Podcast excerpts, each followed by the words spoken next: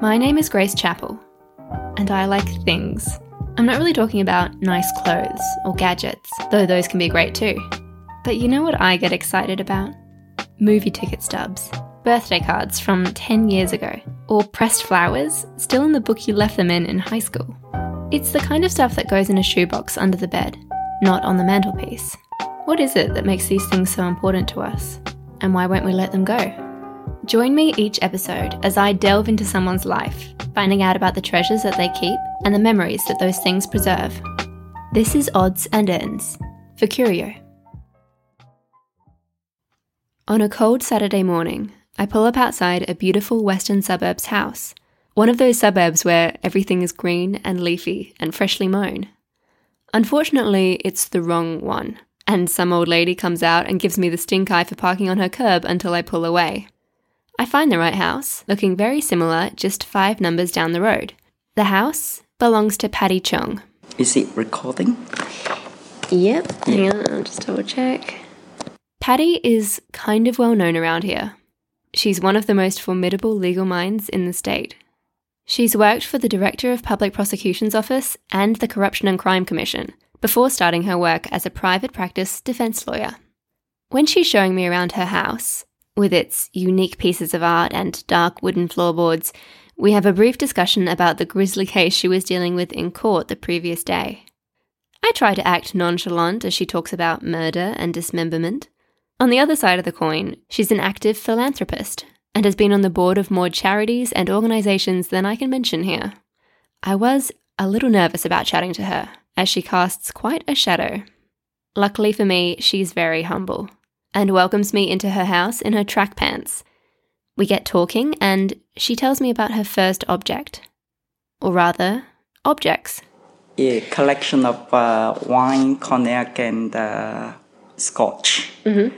Um, started collecting uh, the cognac first, uh, long, long time ago, about maybe 30 years ago. And started when I used to travel back to Malaysia, Singapore, and used to buy all the duty free, just cheap. Mm. Patty grew up in Johor, Malaysia, as part of a Chinese family. And I was particularly attracted to the shape of the bottles, the uh, label, the uh, fragrance of the uh, cognac when you store it in a cupboard and you open the cupboard and you can actually smell the cognac. I have a bottle of uh, Louis XIII, which was purchased in 1988 for $650 duty free. And I think it is now worth about over 2,000 to $3,000. One day I will crack it open. Yeah. It's now what, 28 years because that was the year that my daughter Eva was born and I bought it as a celebration of her birth. Then um, I collected more and more bottles, and the surprising thing is that people think that I'm an alcoholic, but I don't. I don't drink. I don't drink alcohol. Yeah. Uh, I just like the shapes of the bottles, and and the Chinese believe that cognac is very therapeutic. That when you drink it, it actually enhances your health and people believe that during confinement after the delivery of a baby, if you have a nip of cognac a day, it actually keeps you uh, invigorated mm-hmm. and uh, helps you recover from the birth, from the delivery, and keeps you in peak health. And uh, so I've got a whole lot of uh, different types of cognac uh, usually the top range because I don't collect the cheaper range. Um, then when cognac prices uh, became too expensive, I then swapped to uh, Scotch Scotch whiskey, and I have um, again I collect the top shelf Scotch, um, which I'm not as familiar as I am with the cognac, but I do have a few collection of uh, good top range scotch. Later on, she actually took me to the cognac cupboard to have a smell. I was expecting that overpowering scent of spirits, but it was actually quite a faint scent, like wood and honey. comforting in a way. She tells me that her mother used to have a bottle of cognac during the confinement period that she mentioned. Confinement, or sitting out the month, is a Chinese tradition in which women don't leave the house for a month after giving birth. However, in her household, a bottle of cognac was only bought after giving birth to her brothers. Her grandfather didn't approve of celebrating daughters. While we're talking, I wonder whether preserving this connection with her mother is what prompted her to collect the cognac, but I'm too scared to ask. Then, after Scotch, I started collecting wine, and um, I'm a member of the Australian Wine Club, mm-hmm. and um, the wine offered through that membership usually um, wines from vineyard that produce in small quantities, so they are not mass produced and sold to the big liquor retailers. So I do have a wide uh, collection of wine, mostly red. I only buy the white wine um, to be to be consumed um, for events and dinners like Christmas and all that. Yeah. But with the red wine, as you can see, I have a huge range over the other side. The as you walk in there. Here, oh yeah. Patty walks me over to her wine rack, which is really more like a wine wall. The rack is about 30 rows high, 4 rows across, and 3 rows deep, and there are no spare spaces. The wine that doesn't fit here still sits in the casks it came in in another room, she tells me. She talks to me about certain labels Howard Park, Grange, Hill of Grace as her favourites. But remember, she doesn't drink alcohol. It's such an interesting facet to her character. This pragmatic career woman who also loves to buy bottles of wine because they have pretty labels. The two images are somewhat hard to reconcile. We start looking at her second object. It's a carved jade pendant in a kind of double helix shape, set in gold. The next thing I like or I love is uh, some pieces of jade that my mother gave me when I left Malaysia to come to Australia. This particular piece is a pendant um, that I've always worn from the time I left uh, Malaysia. And um, I left in 1973, and my mother had this piece. Um, so this piece of jade is about 80 to 100 years old. The Chinese believe that wearing jade is good to protect one's health. If a person is healthy, then the jade will become very um, glossy and uh, it looks healthy and green because as you can see in this jade, you can see veins of uh, the green. Yeah. And when you're healthy, the color is supposed to spread. And uh, if one is suffering from ill health or not at the peak of health, then the jade can become dull and uh, grayish. Mm. So it's it's it's an old wives' tale, old wives' belief. But I I love this jade, and once I the chain came off uh, around my neck, and I lost it for three days in the car. Yeah. And I was so distraught, and I was resigned to the fact that I had lost it forever. and one day when I was in the car, it was wedged between the car seat, and I got it. I was so happy. mm. Mm. And there's a couple more pieces that my mother gave me that are um, really green in color with a shine to it. So okay, it's really so beautiful. Yeah. yeah. One is a ring and the other is a, it was a loose piece of jade and I had it set um, only recently. The pendant has veins of darker greens and brown running through it, but funnily, the imperfections only make it more beautiful. Patty says she thinks the veins have grown more pronounced over time, and sometimes, in photos, or in the right light, it just looks more green. The fact that she wears this necklace every day is pretty significant to me, not being a huge wearer of jewellery myself. I ask her to tell me a bit about coming to Australia from Malaysia, which is how she came to receive the necklace in the first place. 73, I was 17 years old. Mm. Yeah, came over. By yourself? Yes, came over to uh, marry my then fiance. um, Unfortunately, my mother died uh, I came in 73. She died in May 74. So about 40 months after I came, she so, passed away. Was that the last time you saw her?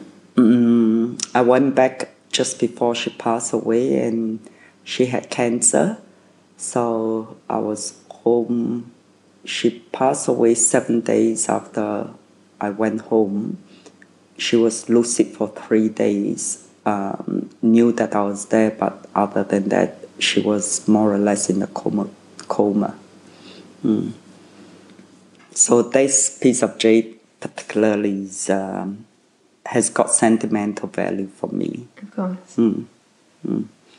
I don't know. Did jade become an important symbol to you? I mean, because your daughter yeah. is called Jade. yeah, it did. My mother's name, Chinese name, um, was also called Jade. You know, the meaning mm. of her name was Jade. Um, and when I had my daughter Jade, I decided to name her in honor of my mother and in, in memory of my mother. And because jade is particularly um, symbolic um, uh, semi precious stone to me, but this particular piece is uh, more important to me than anything else I, I have in my jewelry box. Yeah. yeah. And that's why I named Jade uh, the younger daughter. When Patty moved to Australia in the early 70s, it was not an easy time to be an immigrant. She was the only Chinese woman in her class at law school in Australia, and one of only four women altogether. Where I felt isolated as a woman studying business in 2012, this would have been another level entirely. She tells me that all the support services and social groups that exist today for those making the move especially within the university structure, were essentially non existent. She talks about those first few years in Australia as a very lonely time, and hard in many other ways as well.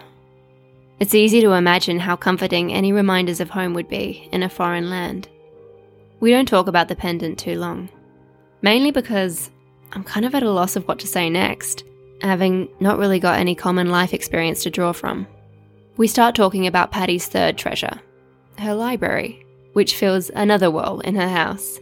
It's an elegant wooden bookcase, occasionally lined two books deep, in mostly paperback novels, with some stacks of those big, beautiful arty books on the side.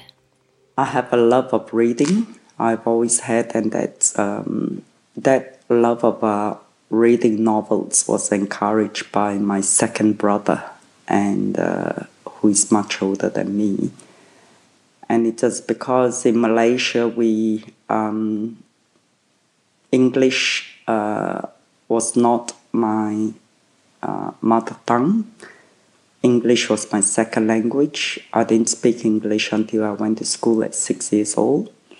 So starting go starting school and trying to learn words in English was particularly difficult and as a way of um, improving on my English, my brother encouraged me to read, and he himself was a prolific reader. And when he left our home to come to Australia to study medicine, he left a whole lot of his books behind. So I was able to uh, take on his books to read for two reasons. One, because he encouraged me and I idolized my brother. And secondly, by reading his books, I felt that closeness to him, that nexus. And I read a whole lot of books like Jane Eyre, Oliver Twist, um, Dickens, Shakespeare, and it sort of um, went on from there. And I find that reading, although it is antisocial, because when you're reading, you're not talking mm. to people or doing things with people. Um, it's very therapeutic for peace of mind, for learning, for uh, improving my English, and it's a hobby that I have had all these years, and it's particularly important to me now, particularly when the kids have uh, more or less left home, and I don't I don't socialize that much, so my way of um, enjoying my time at home is uh, to read a lot of books. For someone who has experienced the pain of loneliness, the kind of which those of us who live in our mother country might never fully appreciate, it's interesting to hear that much of her pleasure today comes from time spent alone. I remember reading Children of the New Forest multiple times. Yeah. It was, we didn't have a TV. Um, we didn't have um, organized plays. Mm-hmm. Um, I'm the third of three girls, the youngest of three girls in the family, but the tenth in the family of eleven. So I had uh, eight brothers, and don't recall any of the brothers being interested in playing with me. Yeah. I never had any toys when I was growing up. No toys at all, like some of the kids here, like my own kids was spoiled with. Um, so my way of occupying my own time was to read. Something I haven't mentioned, which may surprise you at this point in the interview, is that Patty Chong strikes a very flamboyant public persona. She's well known for her vibrant fashion choices and strong opinions. But today, she presents as quiet, deep, and with a rich personal life that takes place away from charity galas and opening nights. From reading all those classics that were left behind by my brother, um, I developed a real interest and passion for crime novels. Mm-hmm. And uh, I have a whole collection of uh, John Grisham novels, um, John Sandford, Patricia Cornwell. In a wild coincidence, my favourite genre is also crime fiction. When I tell her my favourite author is Agatha Christie, Patty makes it pretty clear that she's into something a bit different. Um, the gorier the uh, books, the storyline, the more I enjoy. I like going into the mind of uh, serial killers. Yeah. To try to figure out what it is that made them uh, turn into a serial killing. Wow. So I just love that. Um, yeah. And uh, the other type of books that I like are, are romance novels. Mm-hmm. So um, the more romantic it is, I'm a sucker for love stories. I found it fascinating what she said about getting inside the mind of the killer, especially given her career. I ask the seemingly obvious question Did this love of crime thrillers contribute towards her decision to study law? Yes, it did, because uh, with the introduction of TV in Malaysia, um, my mum, who didn't speak English, and I was very close to her, she and I used to watch the TV shows like Perry Mason. And I don't know, you know, you wouldn't know about Perry Mason, but Perry Mason was an American show, TV show about a de- the defense lawyer is Perry Mason. Yeah.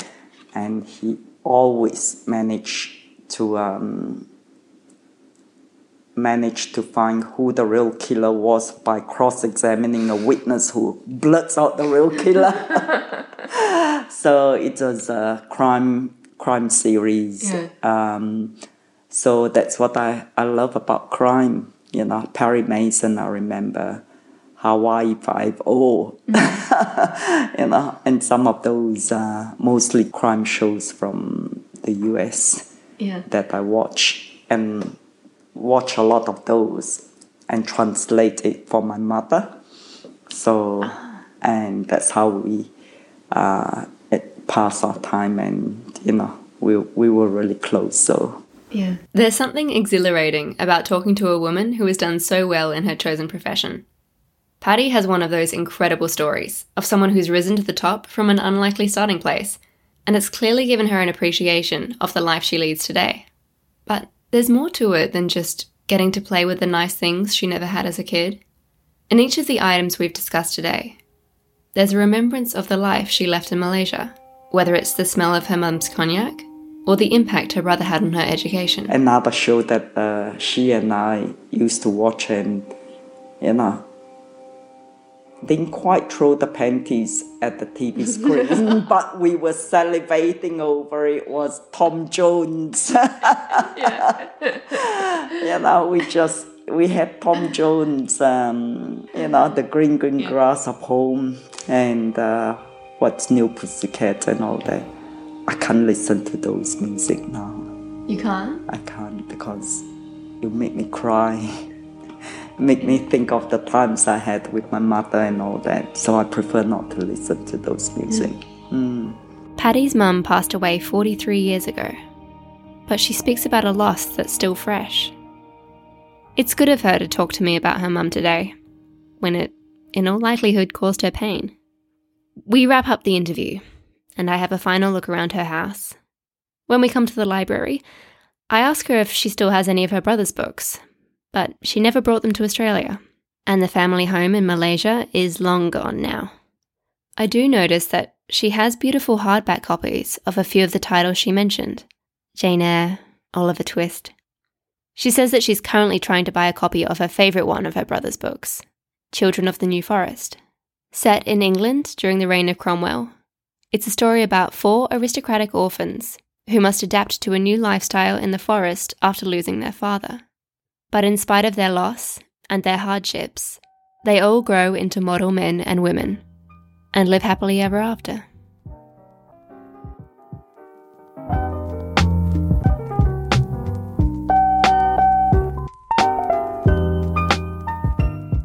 Odds and Ends is a production of the Curio Network and hosted by Grace Chappell. We're produced by Jackson Newsted and me, Ben McAllister. Our theme music is Warm by Joey Pecoraro. We'd love to hear from you if you've got thoughts about the show, so find us on Facebook or Twitter at Curio Network or on Twitter at Odds and Ends Show. If you like the show, think about rating and reviewing us on iTunes or wherever you listen. It's about the most helpful thing you can do. As per usual, we'll have a new episode of our D&D podcast, How to Win, Loot and Influence Dragons, coming this Friday, and a new episode of Still Interested, our film and TV reboot podcast, next week. Check it all out at curionetwork.com.